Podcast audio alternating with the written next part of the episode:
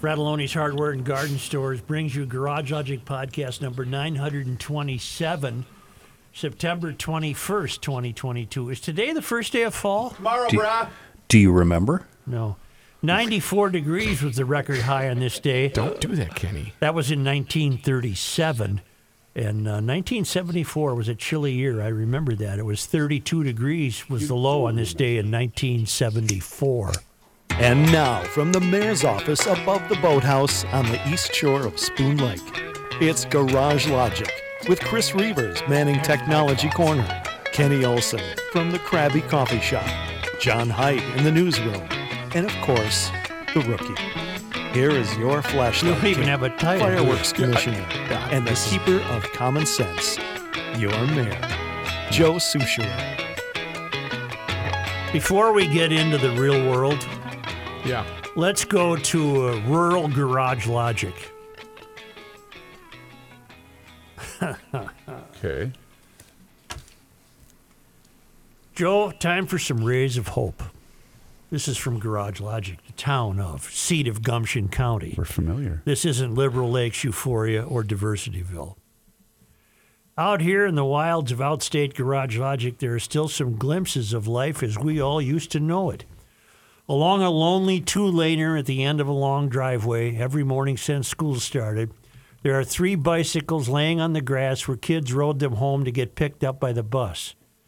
Uh, doesn't seem to be much fear by parents or kids that the bikes won't be there at the end of the day.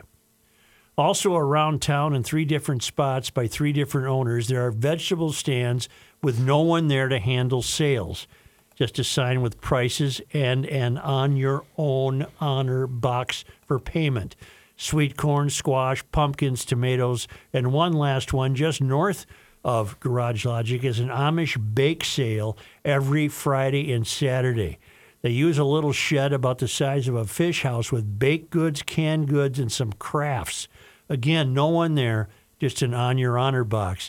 Now, the real ray of hope isn't just that there is so much trust being displayed here, it's that the surrounding community and the individuals that make it up are honoring that trust. If all that wasn't true, all of these practices would cease, and that feeling of communal trust would cease with it. Moral and ethical behavior is indeed declining at a rapid rate, but there are still some pockets left. Keep pushing back, please. Greg uh, in Garage Logic. The problem, yeah, right. The, problem with those honor boxes is, and I'm sure you can relate to this, Joe. Uh, they don't take credit cards, so you know what the hell. I can't relate to that because I would not go to a outstate vegetable stand and expect to be able to use a credit card. Yeah, well, Kenny got me again. a note on Schell's beer before we return Oh. to the real world. Uh, from Bill Stein up in Aitkin. Schell's beer came up on yesterday's show. I was born in New Ulm. I assume that when August Schell emigrated to the U.S., he settled in New Ulm because it was an enclave of German emigres. The newspaper there was published in German until World War II. As for Schell's Brewery, my mom had her 50th high school reunion there 33 years ago. As a young lad, say from the age of six on, my grandpa Bartle would always give me a little Schell's beer to drink with him. Growing up, Schell's was a notoriously cheap beer, along with Hauenstein and Pfeiffer's. At one time, you could get three cases for seven bucks at Ernie's Liquors in Mendota. Okay. Schell's was the prototypical the hotter the weather, the cheaper the beer beverage. Of course, now it is a great force in the craft beer industry. Prosit, Bill Stein. Okay. And one last note. Wait, wait, Then I have a wait, note. wait, wait, wait a second. Isn't it interesting that when World War II started, nobody in New Ulm knew how to speak German? Suddenly, the paper printed in English. Yeah. the big flag on the header. Has anybody been watching the Ken Burns documentary? Hell no. I mean to get to it. I have not. Well, I'm sure you'll have an opportunity. I already know that Americans are awful people, so I, didn't I have need not to watch it. because The Bachelorette had what a three-hour special last night on the finale. the, he keeps running up against some very hard facts. Uh, the U.S. was struggling to feed its own population in the 30s. We had terrible uh, unemployment. We had a terrible depression. We had quotas for allowing people into the country. It had nothing to do with Jews. We didn't have quotas against Jews. We had quotas against immigrants. And uh, he, he, he acknowledges that. He, he spells that out. But, but I, I do continue to think he desperately wants us to understand that we're just a bunch of rotten people. We're not. We were we're good people, but we well. In any event, one final note before we move on. Uh, regarding the uh, wish by uh, Aisha Chughtai, the city council member in Minneapolis, who wishes for uh, transport ships to be uh, to abdicate their fossil fuel and wishes them essentially to be sailboats. Uh, Paul Petroszewski in Dallas sent me a screenshot of a live ship tracker in the Pacific, Oh wow. and it is very informative. That ocean, she's full of ships. Yeah. And uh, he says, electrify them. That will not happen. Uh, it, it well certainly won't happen for many, many, many, many years. But there's a great site. Holy cow! Look at this. Is it's an amazing site. Go to vesselfinder.com. I will Vessel provide finder. this link to the Garage It is Logic show page. extraordinary. Look at How this. did how did Gerry Spiess get across the ocean without running into Amazing something? feat. Yep. Well, you know, you got a point here. It's going to be tough to put a charging station in the Atlantic. Where do you put? I mean, how far? Halfway? Yeah. Uh, every quarter mile? Well, if, here's the here's the other way to look at this. If the owners of shipping concerns believe it's cost effective to become electrified, they will do it. But they won't do it until that cost benefit is made available to them through some means of the ships being able to self charge themselves or it's solar driven or whatever. And if they think that's better, it will have nothing to do with the environment. Remember, electric cars preceded gasoline cars in America, but the manufacturers realized we can make more money with gasoline. Gasoline's more efficient and more practical. It had nothing to do with the environment. Just as electrifying the world's fleet of ships will have nothing to do with the environment. If we can hang on to our freedoms, liberties, and capitalism, it will have nothing to do with with the environment. It will have to do with, you know what, we can make uh, another $2.87 an hour if we have electric ships. Well, they don't have electric ships, and they won't until it's cost effective. You have to imagine. yeah. Um, Co- cost if benefit. you hover over this map, this is so cool. Isn't it something? It shows you the type of vessel Mm-hmm. that's in the water, What's it called? what it's carrying, Vesselfinder.com. the losing me speed at the which show. the vessel is traveling, I didn't get that on what he said. and the year in which the vessel was manufactured. really? This is so freaking cool. Oh, I You've lost lo- Kenny and I for the rest of the show, I by the can way. lose myself. this in is that. a uh, 2011 the pool. Yeah. Uh, it's, it's Greek. It's going 16.4 kn. What is that? Is that knots? That would be knots. Thank Hello. you. Thank you. Um, the course is 294.4 degrees. No idea what that means. Well, it's on the compass. Uh, what do you got uh, starboard Cliff. side? What do you have uh, Well, starboard? it is. It would be t- 294 degrees off north or whatever. Yeah. They're up north. Yeah. Are they port side or what? Um, this one was built in 2011. It has a dead weight of 143.59. What's she carrying? yeah. What's she laden with? Well, I thought you said it told us what they were carrying. Well, this just says cargo. That's all it says. Well, on do it. others say fruit People- or people- cars or people. linen? Well, I'm, or- I'm going to guess it either says cargo or passenger. That Oh, would be my guess. Oh, I Tanker. see. There's also a tanker category. It looks like right. Yeah. Okay, let's move on.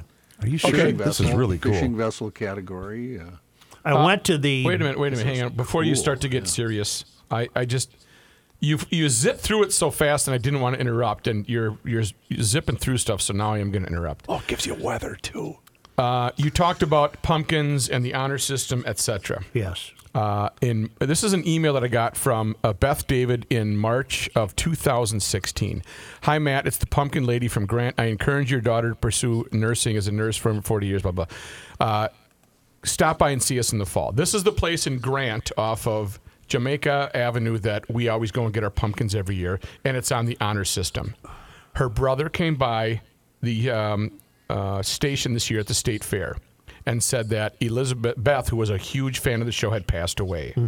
And I just wanted to. I know her family listens to the show, and because you brought up pumpkins, I wanted to mention that because she was a very loyal garage logician and uh, had a great. You go there and get your pumpkins, and it's on the honor system. And I just wanted to acknowledge her passing because her brother also listens to the show. So uh, Is the thank you, pumpkin stand still there? Uh, it's in Grant. Yep, it's the you just go and you pay you get the pumpkins. and- Grant is between Mahtomedi and Stillwater. Correct. It's rural and it's a fantastic place. And I know David That's Downing God's country. gets pumpkins on Snelling. Downing and- gets them from his own farm up yes, he in does. Bram. So there's competition, but I just wanted to say thank you, Well, Beth plus, and family. plus Downing isn't on the honor system. no, gotta he's, pay. he's right. Well, he's in the inner city, so he's right there. But he's in the urban core, When so you- his hand is out with a rifle in his arms. when you get there, you're going to honor David. That's That's what right. you're going to do. yes, thank you. Last night, the city council held a public meeting where each speaker was allowed two minutes to weigh in on the city's proposed budget. Where was that at? It was at the Como Park Pavilion, Okay. and I went. As You I- did? As You I did? said I would. I went and I oh. spoke. Oh, What? Wow. and I found it very enlightening. Uh, I'm trying to be as accurate as possible. Well, first of all, picture an outdoor but roofed pavilion. Beautiful old pavilion there nice. on the lake, and there was a big wind blowing. It was gorgeous, and the city council members were on a uh, were at a table on the stage above the audience. Oh, precious. Well, it's just the way Precious. just the way the room was laid out, and uh, there were benches that the attendees sat on, and I I tried to do my best to determine. I would say seventy-five people. I would say That's not it? not more than hundred people. Wow. surprising. There were more people walking and biking and playing with their kids and their dogs on the on the path around the lake than there were at this meeting. Okay. Uh, the people at the meeting, demographics, please. Be uh, be fully honest. You're not. This isn't a, a spin. What is it? Are they pulling down 100K a year? No. 20? Yes. Okay. Renters? not- Homeowners? Not not a terribly young group. Okay. Okay. Uh, Two of the first five speakers were city workers uh, with some justification uh, wishing for the city council to acknowledge their importance to the city.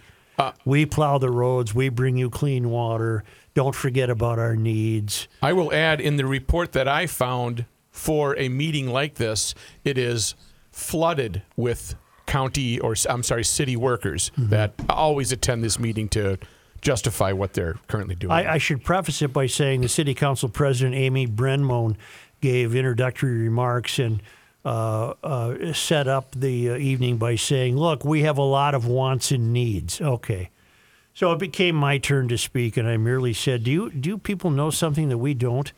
Uh, that you can uh, can justify a 15% increase in the budget. Is anybody here getting a 15% raise? And do you realize that this is 15% that now becomes the basis line for future For budgets? next. And and people uh, that stirred the audience a bit. And and then I said, you know, you speak about wants and needs. What I didn't say is you have no obligation to fill every want and need. I didn't say that. But what I did say is the wants and needs we have are fiscal responsibility. We want one. some fiduciary responsibility. We want some accountability. People spend too much money, and then I was done. I I I Would could you get two minutes? Everybody gets 2 didn't minutes. Even. I didn't even need the two minutes, and then uh, and then some other people talked, and uh, I kind of just wandered out, and uh, I found the whole thing depressing. Yeah, sounds off-putting. Did anybody approach you after Yes. you were done? Mm-hmm. Okay. What was the feedback? Well, let's not go there. Oh, okay. It was, it was they were You jerk. Oh, they were nice about it. Okay. Not like the paper. Anybody challenge you? no. Okay. No, because he spoke the truth. One What's the guy, challenge? ca- one guy came up to me and he said, I, I want you to take a picture of something on my phone. Hmm? And it was some, I haven't looked at it yet, but I have it on my phone. And he said, I, I don't want to give you my name, but I want you to take a picture of these documents uh, that I'm involved with. And it was some sort of abortion movement he was involved in, Okay. anti abortion All right. and uh, he wasn't even that much younger than me. Uh, I would say he was a middle-aged fellow, and uh, I did take a picture of it, and I said thank you, and and I to this day, to this hour, I don't know what that was about, but he was very secretive and very nervous, and very concerned. So he was kind of a. Would you call him a one-issue voter? yes, All right. based on based on the confusing uh, conversation we had, in which I could not get him to make it clear what he wanted me to understand. He may have not. He may not have been there for the budget fifteen percent increase debate. What what what depresses me is there should have been a hundred thousand people there. There should have been a hundred thousand people, and I guess what I don't understand is. uh, uh, Were these people who attended? What ore do they have in the water? Was What- your question answered about why are these people Oh. continuing to get away with this? Yeah. There's wait, your answer. Wait. l- No, I uh, didn't The get a logistics of what you said. What are the? s- No what, one was What are the council by the members doing while you're? sp- Do They're you, they're sitting there. so you don't direct. I don't know how what the. There's a microphone down below them, and you go up into the mic and you address your concerns, and then next. And they listen. Oh, they don't react. Say, no, I'm sorry, sir. This is not. You don't interact with the council. You just plead your 2 I'm- minutes and. you- I didn't stay long enough to know that if anybody did, I'm sure Okay. you could have. Every, every Okay. the city council was civil. but they didn't respond directly to your. No, Hey, did anybody no. else get a? Okay. What you should have said was started with, "Hey, dummy." No, no, No? no. Okay. That's very not what civil. you do. Civility. But I, I, it was a great eye opener for me. It was a great eye opener uh, to corroborate that uh, we do live. Now, maybe this is true the closer you get to the country's tallest buildings, but it, it corroborated for me that people, A, they're either not paying attention. Uh, by people, I mean, as you look out over Como, it's just a vast area of homes and pleasant neighborhood. And, yeah. and That's, uh, I guess, what I was getting at. That not enough people are paying attention. so either A, people don't pay attention, or B, uh, people can people possibly think they're being governed well? Can people possibly think these extraordinary increases in the city budget, what are they resulting in? What is that increase going to result in?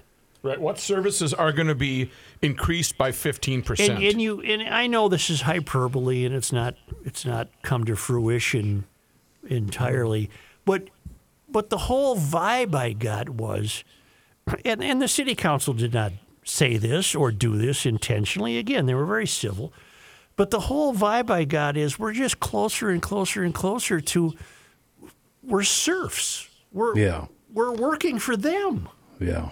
And we're here to tell you we're going through the motions. We're going to we have a proposed budget increase of 15.2% and we it's in our bylaws that we have to have a public hearing about this. So here we are and you each get your 2 minutes. Which doesn't, which is Okay. irrelevant to the end result. Correct. And what the only thing that struck me that could possibly stir them, could possibly cause them to have second thoughts, would be if there were 100,000 people there.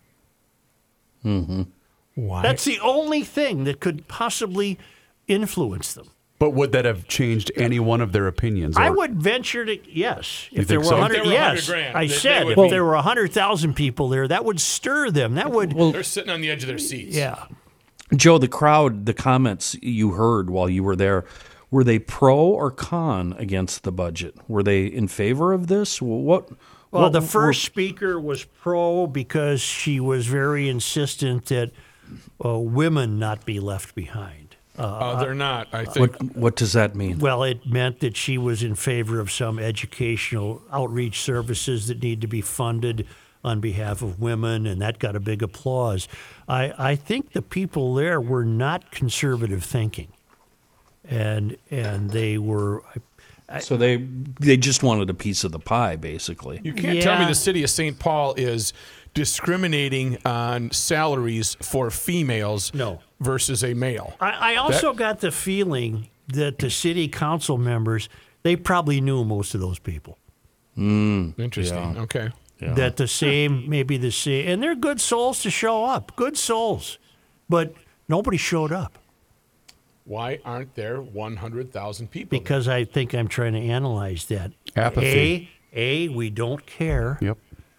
or B, people somehow have themselves believing that we're well governed. But we What time of t- day was this? Five When did- thirty p.m. I was gonna Well, say- Matthew made this point yesterday. Go ahead, Matt. I was going to say normally though m- my point usually is we're all working, but at Yeah. 5:30 well, you can most yeah, people can get there, huh? no, Am I five wrong? People are busy. no. People have stuff going Okay. on. I, I traffic. Now let's let's let's everything's let's dreadful at five thirty. Now let's nip that in the bud. If there was a great awakening, if the citizens of St. Paul or Omaha or St. Louis or wherever came to the realization of how they're be governed, the last concern on your mind would be the fact that it was 5:30. That had nothing to do with it. I'm convinced that had nothing to do with it. When would have been a better time? Seven. Oh, you took the words out of my I don't mouth. think there would have been a dime's worth of difference at 7 p.m. Any of those people in the audience look like they have kids in hockey? You know what I mean? Because that's I I mean I know exactly what you mean, and my Yeah. answer uh, would be no. Okay. You didn't di- you didn't see the uh, the moms in the uh, minivans that had to There might have been. There might have been. I parked in the parking lot with Just- everybody else, and I don't just know came who drove from what. Uh, football practice. Now they're going to scouting, and then later they have to pick up a daughter at whatever at swimming. You know what I'm saying? That's busy, a good point because that's bus- what it is. Busy now. parents. That's what it yeah. is these days. Uh, well, if you did go there in your family vehicle, I hope it was one of the uh, family of SUVs from Countryside Volkswagen in Maplewood on the southeast quadrant of uh, Highway 36 and 61, a multi generational dealership. This is it. They don't own 50 stores. They're the oldest Volkswagen dealer in the in Minnesota until I am corrected. And the uh, family of Volkswagen SUVs are in stock and arriving daily, including the Volkswagen Taos, the Tiguan, and the new uh, family size seven passenger Atlas, really a handsome vehicle with 5,000 pound towing capability. The all electric ID4 SUV named the 2021 World Car of the Year if you are a candidate. It's only 10 minutes east of Minneapolis, five minutes north of St. Paul. Great people and great service. I've shopped there for years many vehicles. I will continue to. You can get all the details you want about their inventory at schmelzvw.com. Time for change in that dreary old kitchen of yours, right? Yeah, you've been in that house for maybe, what, 20, 25 years, 30 years? Maybe it's only 15. Well, you want the style that you want. So go check out Redmann's Flooring and Design. Yes, they do flooring, but they also do design. You go up to their place in Anoka. For the last half a century, Mike and the gang up there has been designing. You get to pick what you want carpet, hardwood, tile, vinyl, waterproof, whatever the case may be, you get to choose. And that's the beauty of it. They'll listen to you. They're not an overnight operation. There's no pushy sales pitch that says, we got to get this in by tomorrow. We got to get this in by tomorrow. Take your time. Do it right. That's what Redmann's Flooring and Design does. Give them a call. I'll give you the phone number in just a moment poke around on their website. Estimates are free. You can see all of their five star reviews from their customers. I love working with these guys, and I can't wait to get that new kitchen floor installed. We get to pick and choose. Redmanns.com, R E D M A N N S.com. They work with Mohawk, the biggest name in flooring. You're not going to be disappointed. It's a family owned business. And again, half a century, how can you go wrong? They know what they're doing. 763 316 3332. Call them. Find out, get a little estimate for that uh, kitchen flooring, maybe for the shag carpet in the basement, or a brand new living room floor. 763 316 3332. Call them today. Let them know that the Rook sent you. Redmann's Flooring and Design. Leroy, Jenkins. thank you. Oh, This guy wears many hats, just not indoors. Joe Soucheray. So, what exactly constitutes winterizing a personal watercraft? I innocently asked the mechanic. I can answer that. Well, uh, I, I don't need you to answer this, Joe. I, I asked a professional, not not just some guy uh, who has relatives that own a cabin. Uh, the mechanic says make sure he makes sure the water's drained from the jackets and the hoses. Then he puts in a small amount of antifreeze, changes the oil and filter, and runs some fuel stabilizer through it. Wait, what? What? What kind of stabilizer? Seafoam, saith he, proving that mechanics know what's up when it comes to keeping things in tip top shape. Don't wait until it's too late and you have to drain the gas, pull the carb, take off the float bowl, blow out the jets.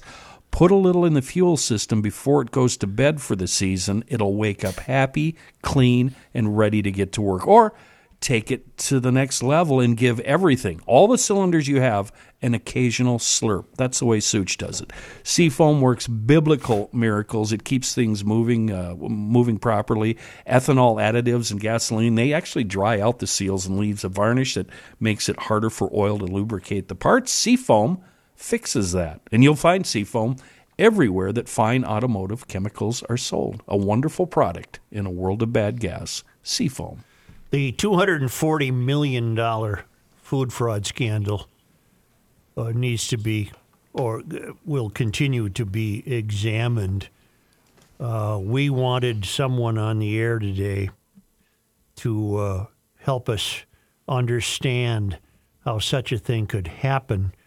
Uh, John Height, I'm going to talk to you in a second because you're going to help me. I believe it starts with the Department of Agriculture in Washington, D.C., has the drawer full of your money.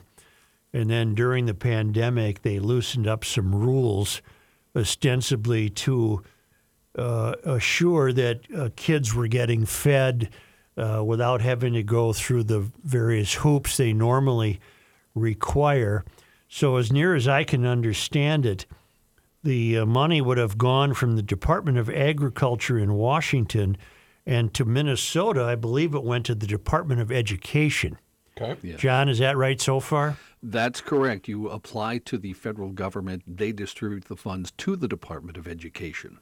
And it was to the Department of Education that Feeding Our Future would have applied for funding. Is that correct? That uh, that is correct also, yes.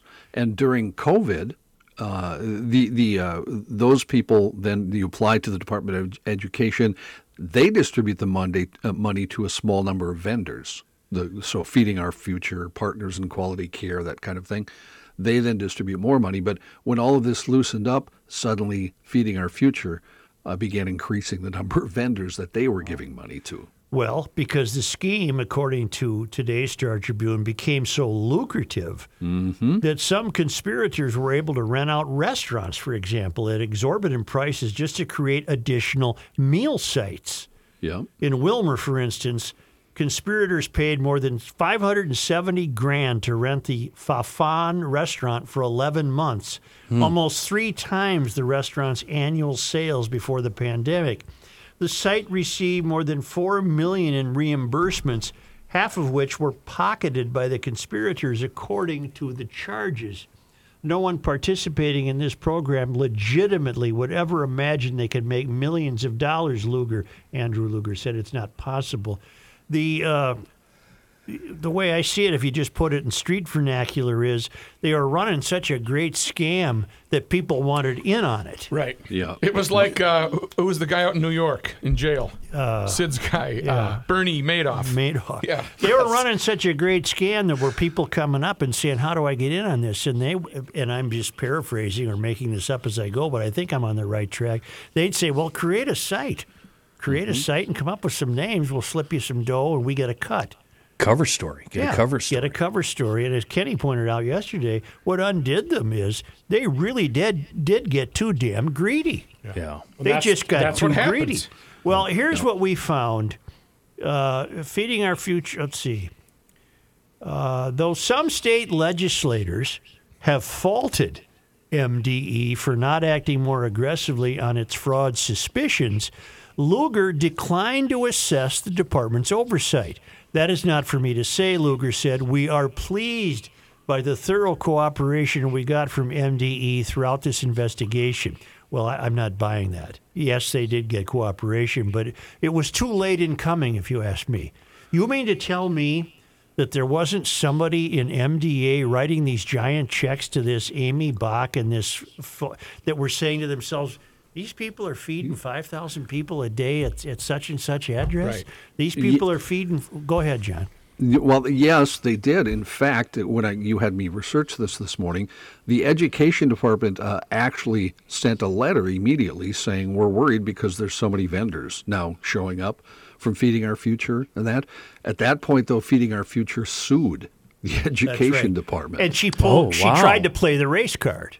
Exactly. She It said, you, "You're you just don't doing like this because children of either. Somalis." She being Yes. Aimee Yep. Bock. Bock. Aimee Okay. Bock. Yep, yep. Aimee Bock. Yep. And the education department had denied several applications before that uh, because they were worried about the number of vendors, and that's when uh, they decided to sue the education department. And at that point, a state judge ruled that the Department of Education had to move forward and give money to those uh, organizations. Okay, so so am I on the wrong track believing that's that head should roll at? MDE? It, it sounds like the MDE t- attempted to show something is is amiss here, Mm-hmm. but by the time uh, they sued the state judge, who I was not able to find out who that was, I'm sure it's somewhere online. I just couldn't find it in the time frame I had. A state judge said, "Sorry, uh, you, you have to move forward. You have to give this money." So think to, to about these that. people." Well, the state judge was a moron. Well, what I was going to say is what won here in the uh, virtue, other than no, they're actually not feeding anybody. The judge said, no, no, no, no, it doesn't doesn't matter here. Um, Tom Hauser has a little bit of an update on this. Two hours ago, MDH response, Health Commissioner Jan Malcolm released this statement. Quote, today's report from the Office of the Legislative Auditor finds no evidence that any grant dollars were misspent, awarded inappropriately, wasted, or unaccounted for during the early stages of the pandemic. Well, nonsense. You're full of crap. nonsense. Right. Just reporting what Tom Hauser. No, tell get, get him on the phone. It's nonsense. I want him right now. Earlier today, going up and down the dial on my way in, I heard uh, the old neighbor uh, managed to get someone on, presumably from the Department of Education, and the the hosts did not were not capable of getting to the bottom of anything. Okay. and uh, and nothing was learned, and there was nothing but softballs, and and it was a shame. So then I quickly. Uh, we quickly got on the bandwagon, and what did you two fellas find out when we tried to get someone? I found out we got a lot of departments. Yeah, we do. Rook, Rook got a lot more headway than I did, though, making phone calls. I'll just start. Here's what I did. I contacted Janine Nistler, who was with the Office of the Independent uh, General. Uh, they they check out stuff. Inspector General. Inspector. Did I say Independent Inspector General? Uh, she did call me back, and she said they uh, were not the overseeing office for this. I think she was very happy that she wasn't involved with this. Right. And she suggested that we check out the Department of Education. So Kevin Burns is someone that I emailed and uh, left a message with from the Department of Education explaining the uh, kind of answers that we wanted, and I have not heard back Uh, he has not texted me back, emailed me back, or called me back yet. And Reeves, Um, s- same. I, I left a voicemail, have not heard back from anybody. I also emailed before the show began, have not heard a response. Tom has another update. New audit of COVID funding. Minnesota legislative auditor says Minnesota Department of Health, quote, generally had adequate internal controls to ensure compliance with applicable legal requirements. However, the department had some internal control weaknesses related to grant awarding and grant monitoring. For example, in reviewing over 200 million dollars 200 million in funds aimed at addressing COVID-19, 35 state employees were assigned to assess grant applications, but 29 of the 35 didn't submit required conflict of interest forms, which leaves the state open to potential fraud and waste. Is this because we're just too big, or is this because we're not paying attention that this happened? Which one is it? Probably both. it's both. But here's the here's the takeaway. Uh, a, uh, the people we're trying to reach will not talk to us. Uh, we deserve to be called back. Okay, what that means, listeners, is that they they're unwilling to talk to you. Right. Thus, back to an earlier point, they're unwilling to talk to you because they can get away with not talking to you. They have created walls around themselves that inoculate them from getting fired, uh, losing salary, getting suspended, whatever. Uh, You always talk about the layers of protection. you can make the claim that MDE was onto this early, but that doesn't excuse the fact that, well, of course, as John pointed out, a judge intervened and said, no, you got to uh, keep paying them. I do have some more info on Yeah, that too, by the go way. ahead. It was in summer of 2021. Uh, the judge uh, said. Do we was- know the was name of this judge? We do. Yeah, I just found it. Ramsey County Judge John Guthman. Uh, he docked the Education Department for taking too long to act on the 143 applications to a federal f- food program, fined the state more than $47,000 in penalties and attorney fees. Uh, these were all apparently uh, requests for money, and uh, the Department of Education thought that things were expanding too fast, too many vendors. Uh, but the judge said, uh, "Sorry, take care of it now." So uh, that's that's that's how all that happened. July of 2021 is when that happened, and that's by the way when the Department of Education at that point contacted the FBI, saying, "Hey, this this is Did they did. MDE in essence go behind the judge's back?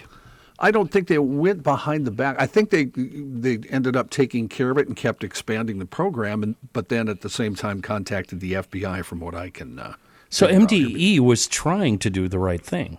Well, from what I'm reading, yes. I don't I don't know any of the minute details, obviously, but uh, overall, it looks like it. Guthman uh, is received his It's BA Guthman. Guthman, Guthman. from Cornell in '76. Uh, his JD from William Mitchell College of Law in '80. Began his career in '79 as a law clerk for a Hennepin County District Court Judge Harold Kalina. The following year, he clerked for Supreme Court Justice Chief Robert Sheran. He joined the firm, okay, whatever, in '81. Whatever, that's not important. He joined the district court in 2002. What what's important is that this this went on too long, and uh, it sounds to me like uh, the judge had a role. I, I, I, I think I, I'm going to ask the judge uh, what he thinks now. I, I would have a means of being able to ask him that. Uh, and I'm going to ask him, well, how do you feel now about your decision? Now that you know that 250 million bucks was stolen. Well, wouldn't this essentially just be like all the judges that keep letting repeat offenders out? They're going to suffer no consequences and as a result. he? Yeah, isn't he going to say, well, the federal regulations had been loosened. I had no choice but to follow what the federal government told us to do with this money. I'm sure. Johnny, you sound like a spokesman. Well, John sounds like a, John sounds like a newsman who did his job.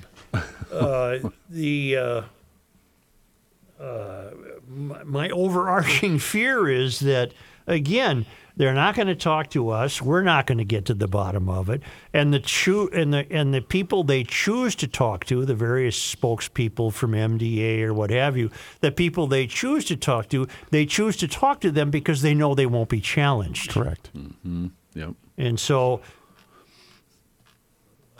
it, it's you, the listener, who they're not talking to. Right. Mm-hmm. I mean, we can sit here and talk about this all day, but we'll just be sitting here waiting for Guffman. No, God. no. Jeez. It was it was there. You, you know, it's Guthman. You just couldn't resist. I, I really I You- really couldn't. That was pretty good, but we're waiting for Guthman, Oh, not Guthman. It's a different. Uh, got it. Well, that's a lot of dough. Thank you. Well, let me let me, uh, and this perhaps should come up on another day.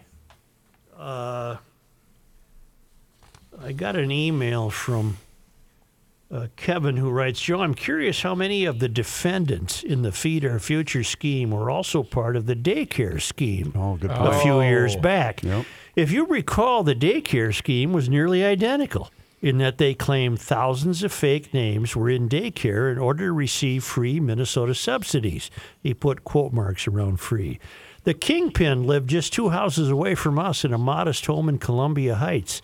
They were similarly rated by the FBI and DOJ, while Keith Ellison did nothing. Nothing and nobody was ever convicted. And other than Alpha News, the media never pursued the $100 million fraud. And then he linked me to a piece that Alpha News ran on May 20, 2018. I remember this. Twin Cities television station Fox 9 this week broke a story about Somali daycare fraud and the possible support of terrorism abroad that nightly made national news. It claimed that up to $100 million in cash was leaving the, the MSP airport to various destinations, I- including some controlled by the Islamic terrorist group Al Shabaab in Somalia. Fox 9 reminded viewers that it had investigated Somali daycare fraud five years ago. That would have meant 2013. And that officials confirmed there are currently 10 centers under investigation, with another dozen, according to the story, that are suspicious. Sources in the Somali community told Fox 9 it is an open secret that starting a daycare center is a license to make money. The fraud is so widespread, they said, that people buy shares of daycare businesses to get a cut of the public subsidies that are pouring in. That is similar to fraud, uh, food fraud, because there were people going up to the ringleaders and saying, "How do I get in?" Yeah, I want some action here. It went on to say in 2015, investigators documented $14 million in carry on cash. By 2016, it had mushroomed to $84 million. We're talking about the uh, airport. Then last year, 100 million. That last number would prove to be a source of possible weakness that remarkably other Twin Cities news outlets would attack. But F- the Fox 9 story said in its own reporting that the acting commissioner for the Department of Human Services, Chuck Johnson, said, I don't think half of the $200 million daycare subsidies Minnesota pay yearly sounds credible. What? What this means, we have a dispute not about the widespread fraud engaged in by Somali daycare centers, but only about the amount and how much was sent abroad in cash and whether any of it funded terrorism. At the end of the day, only some particulars, but no essentials of the Fox 9 reporting could be quibbled with. In due course, the Islamified media of the Twin Cities struck back. First, CAIR's handmaidens at NPR went on the attack. Fox 9 reporting on daycare fraud called into question was the misleading agitprop headline. The only question about the story was a quote from Representative Keith Ellison and Representative Ilhan Omar, along with Governor Dayton, bleeding that the administration had been working hard on it. Right. Next came the Pioneer Press, which ran with a never seen before headline Minnesota daycare fraud cash going to terrorists? Let's unpack this. This is from an alleged straight news reporter, but reads more like an opinion piece. Have you ever seen local news media attack or attempt to reframe the narrative of an investigatory piece? Where were local media seeking to jump on the heels, uh, jump on the leads that Fox 9 had opened up for them? Were they digging further into the story, trying to beat the competition? They weren't, because local media are part and parcel of the regressive left, and it's gospel that the wholesale importation of people who have nothing in common with America are the only way to improve the country. The disastrous results are seen everywhere, but local media's job is to first deny it and then call you bigoted for noticing. This is the alpha piece. NPR outdid itself, though, by going after the whistleblower Scott Stillman, saying a previous dispute with another competing forensic investigator discredited him. This tactic is loathsome and transparent, but it did not stop NPR from running with the headline Investigator warning of daycare fraud makes false statements in the past.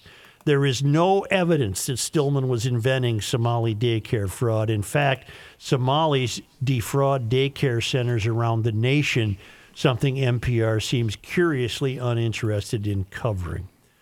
Yet, even NPR reported less than a year ago on a St. Cloud daycare center being closed due to fraud committed by Abdi al Muhammad. Admittedly, the story was very short. Hmm. Interesting. This is fascinating. Uh, and we certainly, on this show, were not on top of it, were we? no, we discussed I it at wouldn't length. say that, Such. Yeah. The the food fraud? No, I think we were on. Oh, it no, per- food fraud we were on. I'm saying Oh, the, daycare. the daycare. Yeah, we We, discussed we it. for sure discussed that, and we're we didn't know where to go with it because do you- when the and I'll agree with Rook because when the food fraud came up, we use that as a reference point. Well, we talked about this with the daycare. I remember that So, specifically. There's more in this alpha piece. Naturally, Representative Ilhan Omar identified people who object to being robbed as the real villains, saying vilifying an entire community, as stories like this often do, does not serve justice or get get results. Oh, BS, lady. That's why you're such a fraud. Female genital mutilation, terrorism, welfare dependency, fraud, a refusal to assimilate. Why would one think there's enough trouble in her own community to keep this Islamist Barbie doll busy for the rest of her natural life? Instead, she blames citizens who welcomed these people in the first place. This is some tough reporting from Alpha. In 19, in 2018, it was uh, written by a guy named John Gilmore. It's a good piece. You know why the so-called, you know, quote unquote media didn't change, try to change the narrative on the food fraud thing? Who broke the story? Do you remember? Fox? Sahan Journal. Oh, Sahan Journal, yeah. and covered it very well. I, I when And I was they- doing this research, man, and they, had are right down. now too, John. They're covering Yep. it really well. All of their headlines and all of their stories are about the food fraud. Yeah, thing. they've named mm-hmm. all 40 people indicted, Yep. Mm-hmm. And they're all people from their community, Yep. with the exception of Aimee Bock. Virtually all the people are from their community. Uh, we're poorly served. I'll say. We're, we're poorly served. And the food fraud. By the way, by the way, let's hear it. by the way, Do it. God, there's so much to get to. I know, and we have so little time. Biden announced a $2.9 billion fund at the UN to address food insecurity. Can you imagine the fraud Oh. that will take place here? What did I say yesterday? This is great that these people were discovered, but how many other programs are out there right now? President Biden on Wednesday will announce, he spoke at the UN today, will announce nearly $3 billion in new U.S. commitments to address global food insecurity, an issue that has been worsened by Russia's invasion of Ukraine. The funding includes 220 million through the Department of Agriculture for eight new school feeding projects which would benefit children in Africa and East India. I hope those kids get the food. Another 178 million through the Department of Agriculture will be used for development projects around the globe to promote climate smart agriculture and address the root causes of migration in Central America according to the White House. Let me stop right there, Biden. The last thing a kid who is starving with an extended belly is worried about is your bleeping green climate agenda. Right. That kid needs to eat, mm-hmm. you moron. Biden will also announce a $150 million commitment from the U.S. to the Global Agriculture and Food Security Program. And he will encourage other SAPs, I mean donors, such as governments and philanthropic groups to make their own contributions. This new announcement of 2.9 billion will save lives through emergency interventions and invest in medium to long-term food security assistance in order to protect the world's most vulnerable populations from the escalating global food security crisis, the White House said. God, I hope these kids get the food. But could you imagine the people rubbing their hands together thinking Now we've got a new $3 billion to play with. And you know they are. Can you believe this?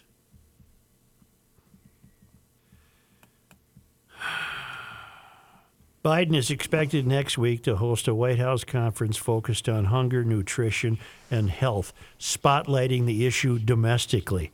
Okay, that's the last paragraph in this story. Isn't that interesting, uh, sir, President? If you're going to spot this, uh, spotlight this issue domestically, will you mention the largest pandemic fraud scheme in the history of the country that happened right here in Minneapolis, and children were not being fed? Children were experiencing food insecurity. Will you mention that? Will you mention that your Department of Agriculture, in concert with Minnesota's Department of Education, was party to a scam that was more far reaching than anyone ever imagined? Will you mention that, sir? You're having a big conference next week Hunger, Nutrition, and Health. You had the biggest scam in pandemic history right here quarter of a billion dollars. He's not going to mention it, but when they finally get to the bottom of it and a verdict is reached, he will take credit for it. Plus, wouldn't there be people at the Department of Agriculture that might have said, why is this uh, Department of Education Minnesota asking us for a quarter of a billion dollars? It's adding up of to a lot of money here. big They're feeding over a million kids. Are you? What's the hey Ralph? What's the population of Minnesota? Break that down for me chronologically, will you? How many kids they got in Minnesota? Or, Well, we got four hundred thousand kids in Minnesota. They're feeding a million. Send them the check. and why did this come in the last two years What a bunch year of a? BS. Well, I can answer that. And I think it's important to answer that. Uh, my question? Yes. Really? Yeah, I know you stumbled on one. Why did this happen? That's what you're getting your money for, folks. Oh, God. Let me see if I can find it. Okay. I asked the question why the surge in the number of mouths that needed to be fed? According to the charges, the alleged, you asked a question. There's an answer to that. Okay. According to charges, we're back to the local food fraud case here. According to charges, the alleged scheme exploited changes in the federal child nutrition program that were intended to make sure needy children received adequate nutrition amid the pandemic. As part of the changes, the U.S. Department of Agriculture allowed for profit restaurants to participate in the federal food aid program. Mm-hmm. Thus, all these restaurants around here pretending they were feeding kids. Regulators also let parents bring meals home instead of requiring children to eat on site. I don't think uh, any kid got to even bring a meal home from these fraudsters. Prosecutors said the rule changes made it more difficult to oversee the meals program, rendering it vulnerable to fraud and abuse. To people that could really figure it out quickly and say, you know, we can make a lot of money by not feeding children. After becoming an approved sponsor in 2018, Feeding Our Future battled state regulators over its explosive growth. Uh, Okay, so somebody filing saw- a, filing a lawsuit that ultimately forced the department to approve dozens of sites that have been held up in the approval process for months. But remember, those sites had become available to be sites because of the changes in the federal rules and regulations brought about by the pandemic. Right. Mm-hmm. But somebody initially said, hey, wait a minute. And then whoever said, oh, it's the pandemic, we just have to let it slide. Luger said the conspiracy began in March 2020 in the early days of the pandemic when the conspirators saw an opportunity to defraud the government. so and the opportunity sinister. they saw was the allowance of private entities to partake in feeding the kids, which these private entities never did. They were too busy buying Porsche Panameras, exotic homes, jewelry, foreign vacations, and property. What do we say about children are the last, whatever, about No politicians? patriotism is the last scout Seen but refuge of not heard. Seen but heard, not heard, Matthew. Wow. whose whose job is it to sit there and look for loopholes like this? I'd like to know who discovered Yeah, this how loophole. sinister is that? And then shopped it around and told everybody about Well, and then it- this Aimee, whatever, bid on it and said, yeah, we can do this. Let's go.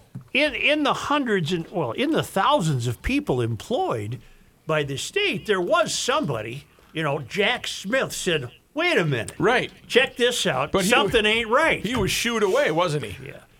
No, I mean bad guys, Joe. Who is the bad guy that sits down Who is and the does Simon Bar Sinister wringing his hands going, does, does yeah research on the various government loopholes so he can make millions? I got an idea, fellas. yeah. I got a better question. Was it Aimee Bock? Yeah, I don't know. Oh, good point. Could it have been Aimee Bock? Well, somebody Yeah. saw the loophole. She's the one that pursued the. leader? uh, yeah, the lawsuit. Or did she start out small with maybe good intentions and said, uh, I'm not being checked on feeding these 25 kids. I can feed a million and get a whole bleep load of money, and nobody's checking as a result of the pandemic. We're talking about the government, people. You don't want the government to have your stuff when you leave this veil of tears. What do you give me? A, You give me an answer. Give you me an want, answer. You want an estate plan, which Oh. takes you out of probate, keeps their grubby hands off your stuff. Okay. Eckberg Lammers is the official estate planning legal firm of Garage Logic. They've been doing this for more than 70 years, serving the legal needs of individuals and businesses and protecting your stuff. They specialize in working with people like us on estate planning. And if you don't think you need a plan, I'm a telling you. You need a need a plan. You need a plan. You don't want these people involved in your stuff. We have stuff. Unfortunately, we're going to die. If you don't have a plan in place for your family, your kids, whoever you want that money to go to and your belongings, the courts are going to decide that. Not you or your descendants. The courts. Mm-hmm. That's bad. Get a plan. The estate planning team at Eckberg Lammers can help you make sure your estate. It doesn't make any difference what size your estate is. You don't want any of it to go to the government. They've been taking from you your whole life. Don't let them take it from you when you're not here. They'll make sure your estate uh, transitions smoothly, and that's what you want for your family. Make an appointment with Eckberg Lammers. E C K B E R G, Eckberg Lammers, L A M M E R S, eckberglammers.com, one word, or call Eckberg Lammers at 651 439 2878. I have an estate plan. I can't recommend it highly enough. You know, a couple of weeks ago, uh, when we got that big, big, huge rainfall, I was in my backyard and I was looking at the gutters. I don't remember that rainfall. Yeah, it was it was gushing. It was it was when the state fair flooded or whatever it was, and I noticed that my gutters were um, probably pretty full because there was major leakage. I'm not going up on a ladder to get those uh, gutters cleaned out. I'm calling Kahuna Window Cleaning and Seasonal Services. Why? Because they will clean out the gutters. They're also going to wash the house. They're going to wash the roof, and they're going to clean the windows with their squeegees, and they're going to be very efficient. You've heard me with my reviews of garage logicians that have already used them. Why would you do it yourself when Kahuna can do it in a spot of a moment? They- They'll do it so quickly you won't even know they're here and they're gone. They're uh, veteran owned. They're a Garage Logic company, and they want you to be safe. You know, uh, going up a six foot, eight foot ladder, I get very nervous because I do not have my balance. So why am I going to risk it? That's why you call Kahuna Window Cleaning and Seasonal Services. Their website, kahunawindowcleaning.com.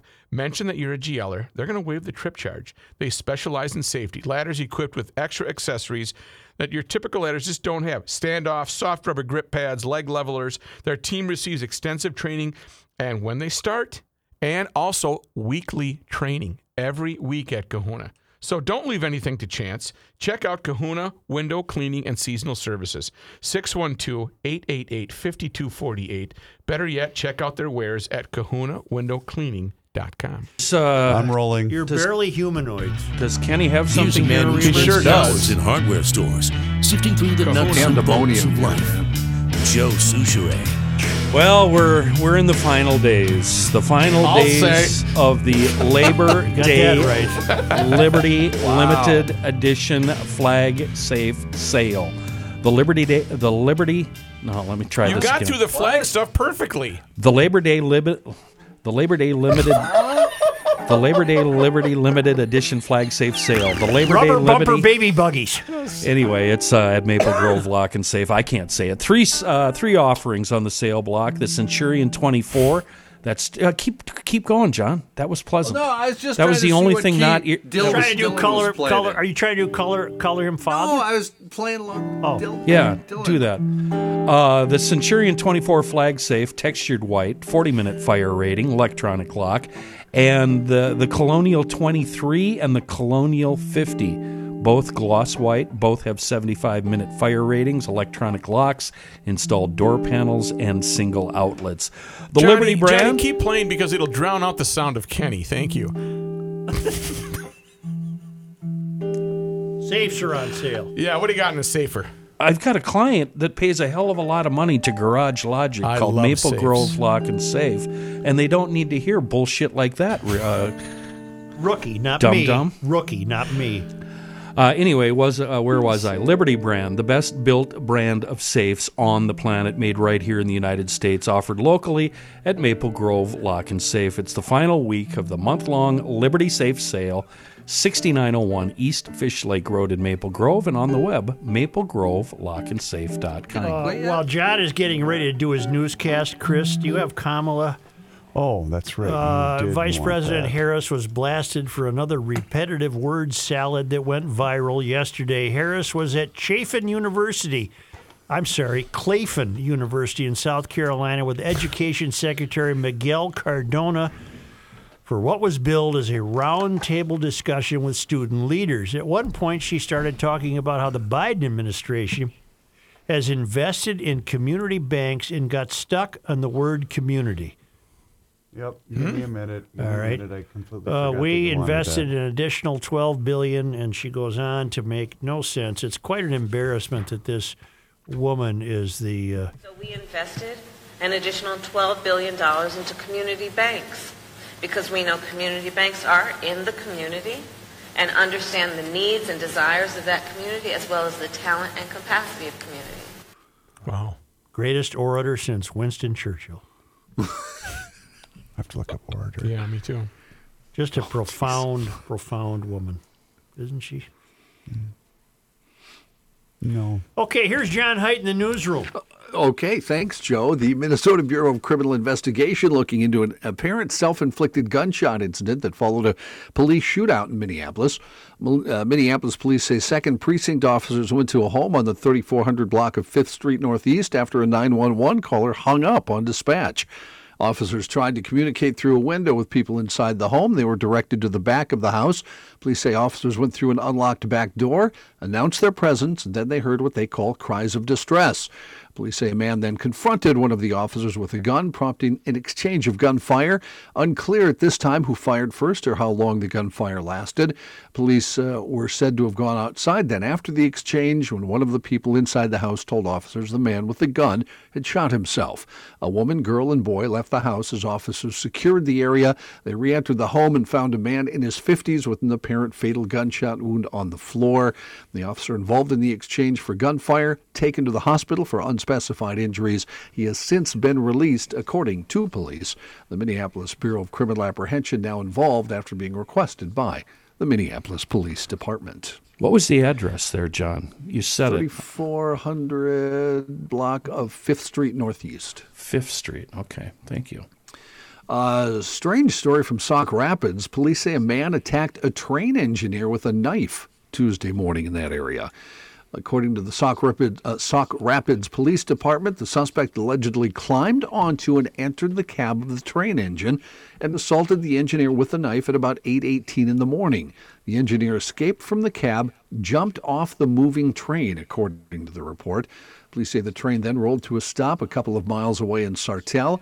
At that point, officers arrested a 42 year old man near the area where the train stopped and took him to the Benton County Jail. The engineer was taken to St. Cloud Hospital, non life threatening injuries.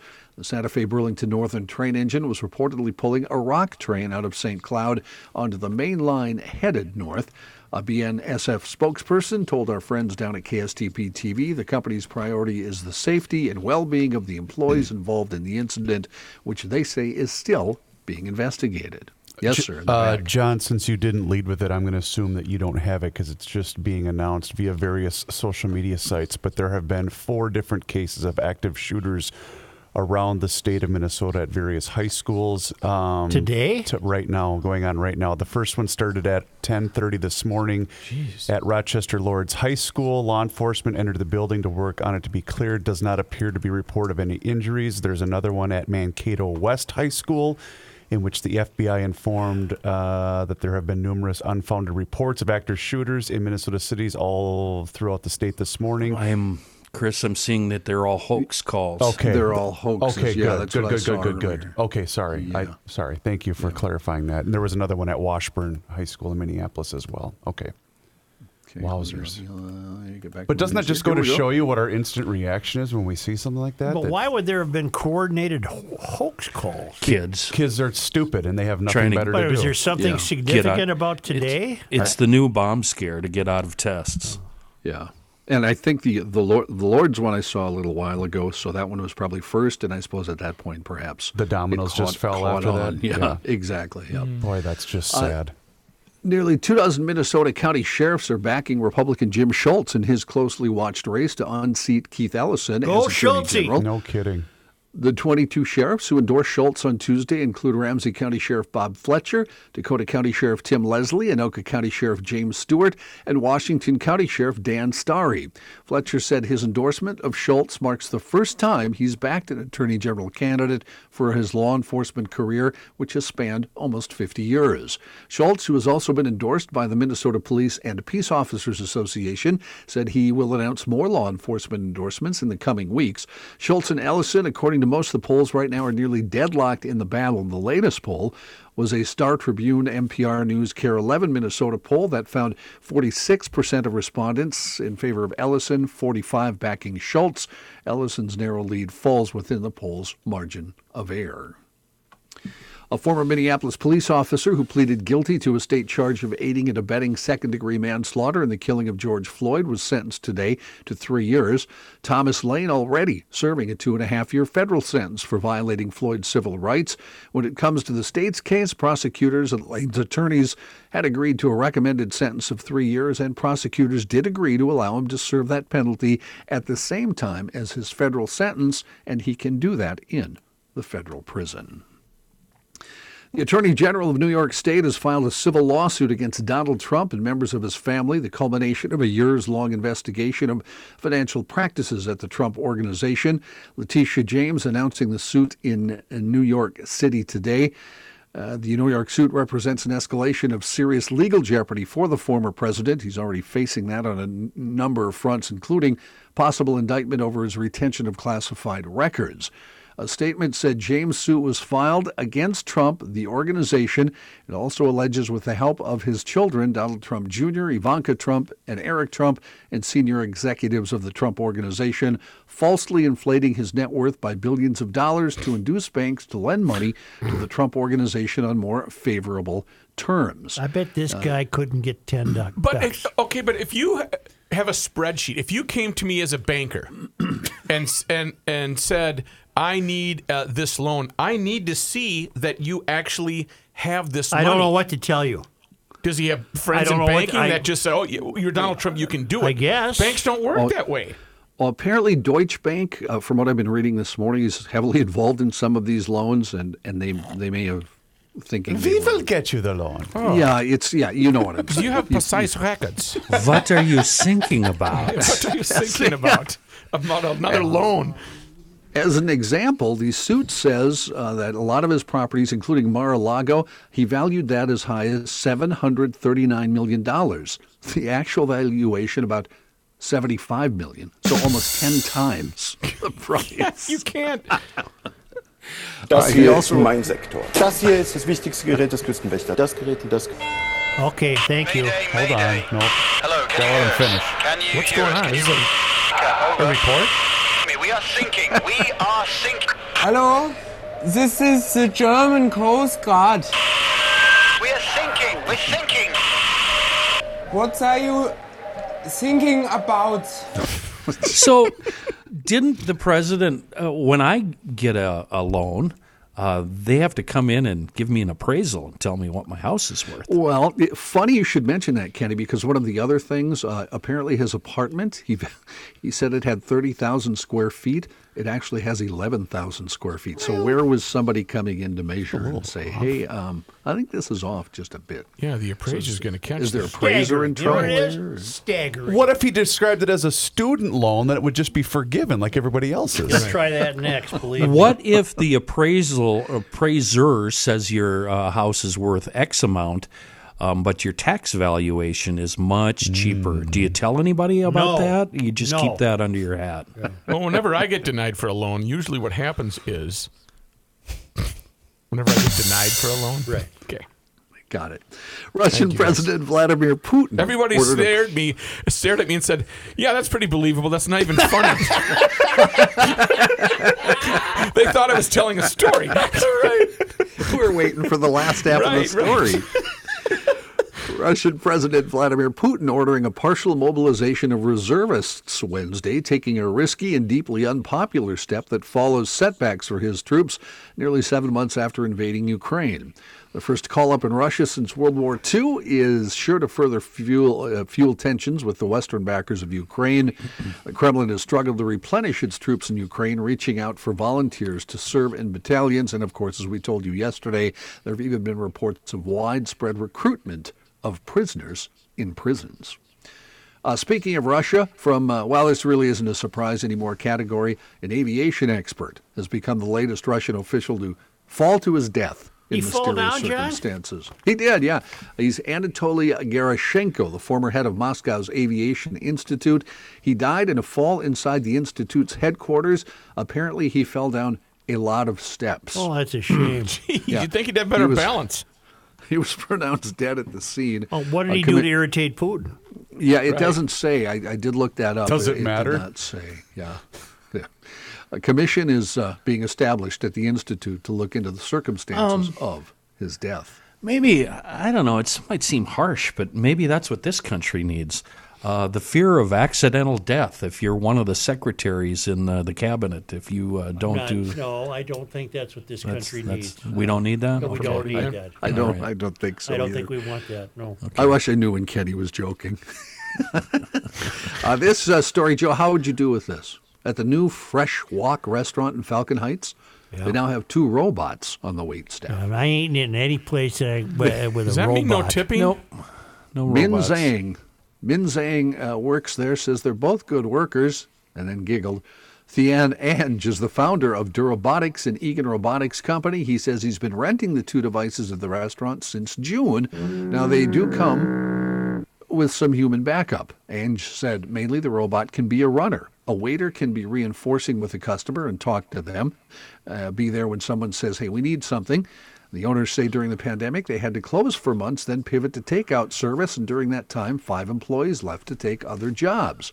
They weren't able to find replacements. Uh, Ben Wogsland, the executive vice president of Hospitality Minnesota, says it's a familiar problem right now.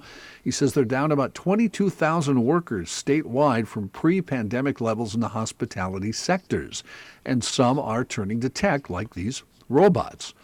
The location of each table in this restaurant is pre programmed into a touch screen activated by a person. There's also a built in 3D program that provides depth perception like a pair of human eyes. Ange says, like it, will actually see the table, see the desk, see the people. So the algorithm will have the robot avoid the obstacles and not run into it. When the robot gets to your table, the tray with your order lights up. Nope. Customers then have to grab their See, own food. No, no, no. This No. doesn't work for me. Since the beginning of COVID, this country has taken an ugly turn. I no longer recognize the country we used to call the United States of America. This business now at restaurants and um, big box stores where you have to do all the labor yourself. Yeah. That's I not for be Kenny. waited on.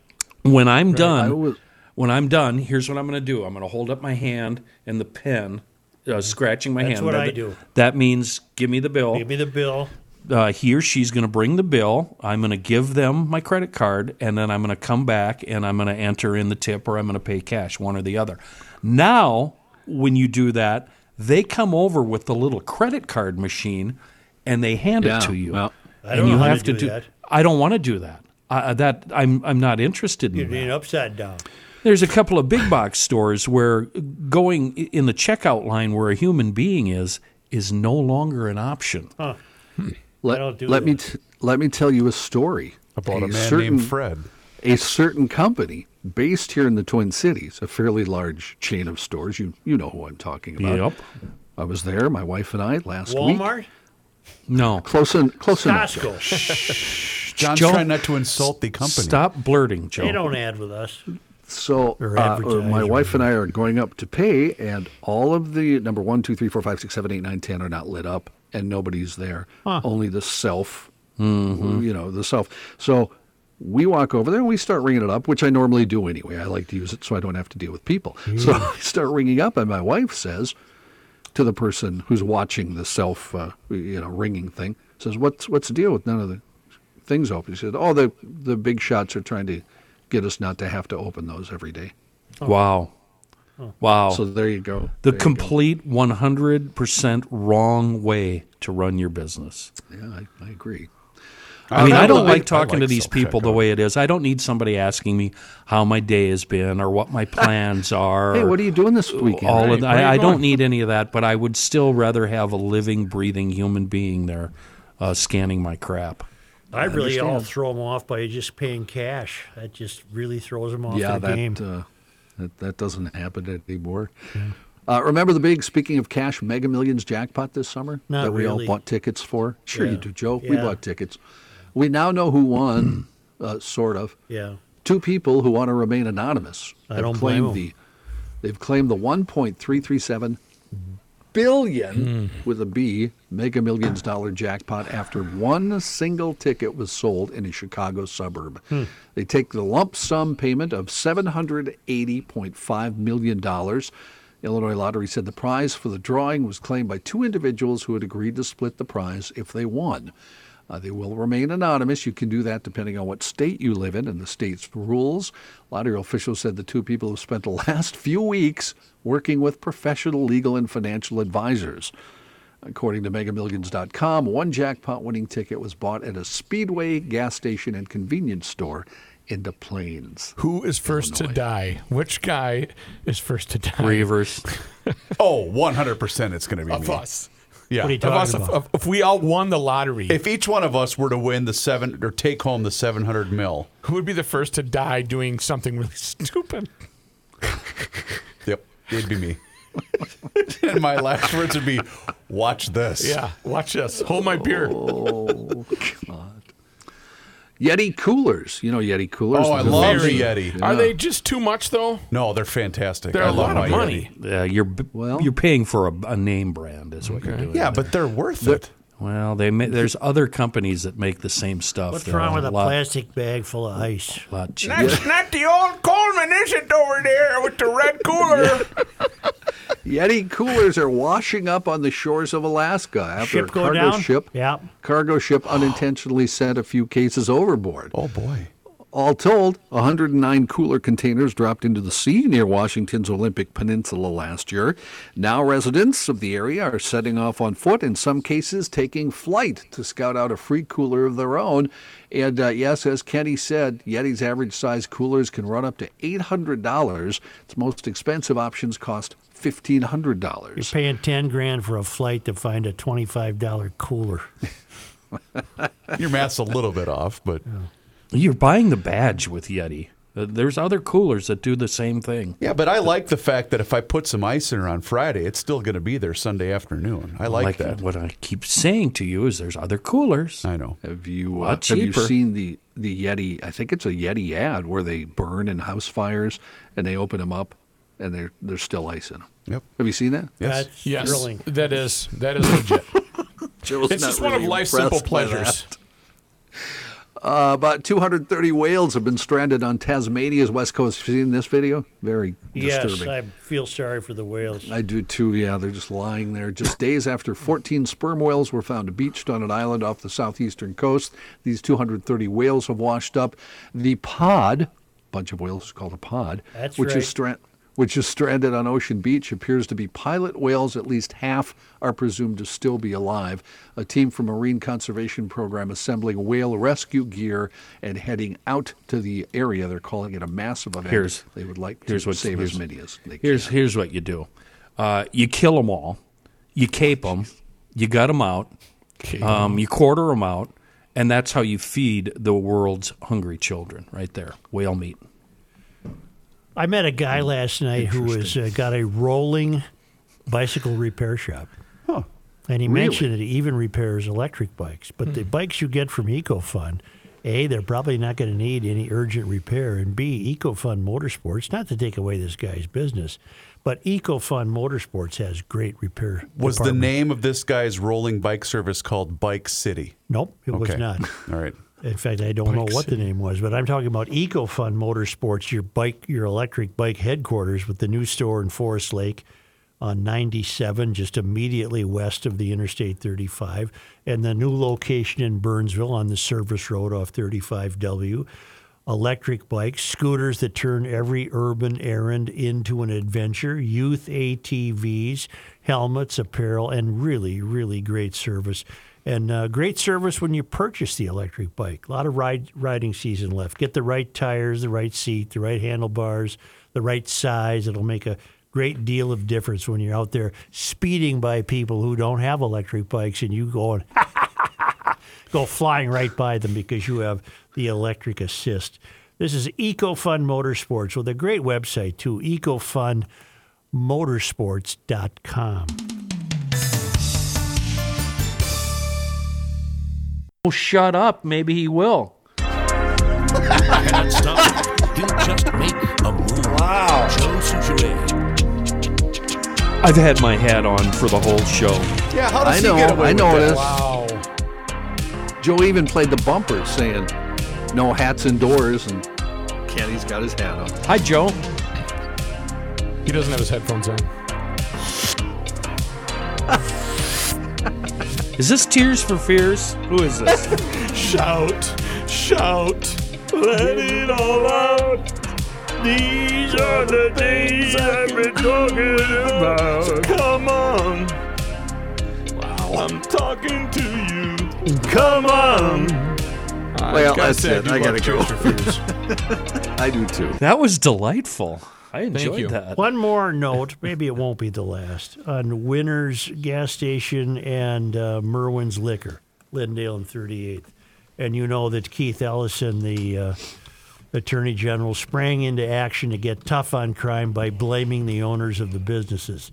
Uh, his son represents that area, Oh, yeah. Jeremiah Ellison. Yeah.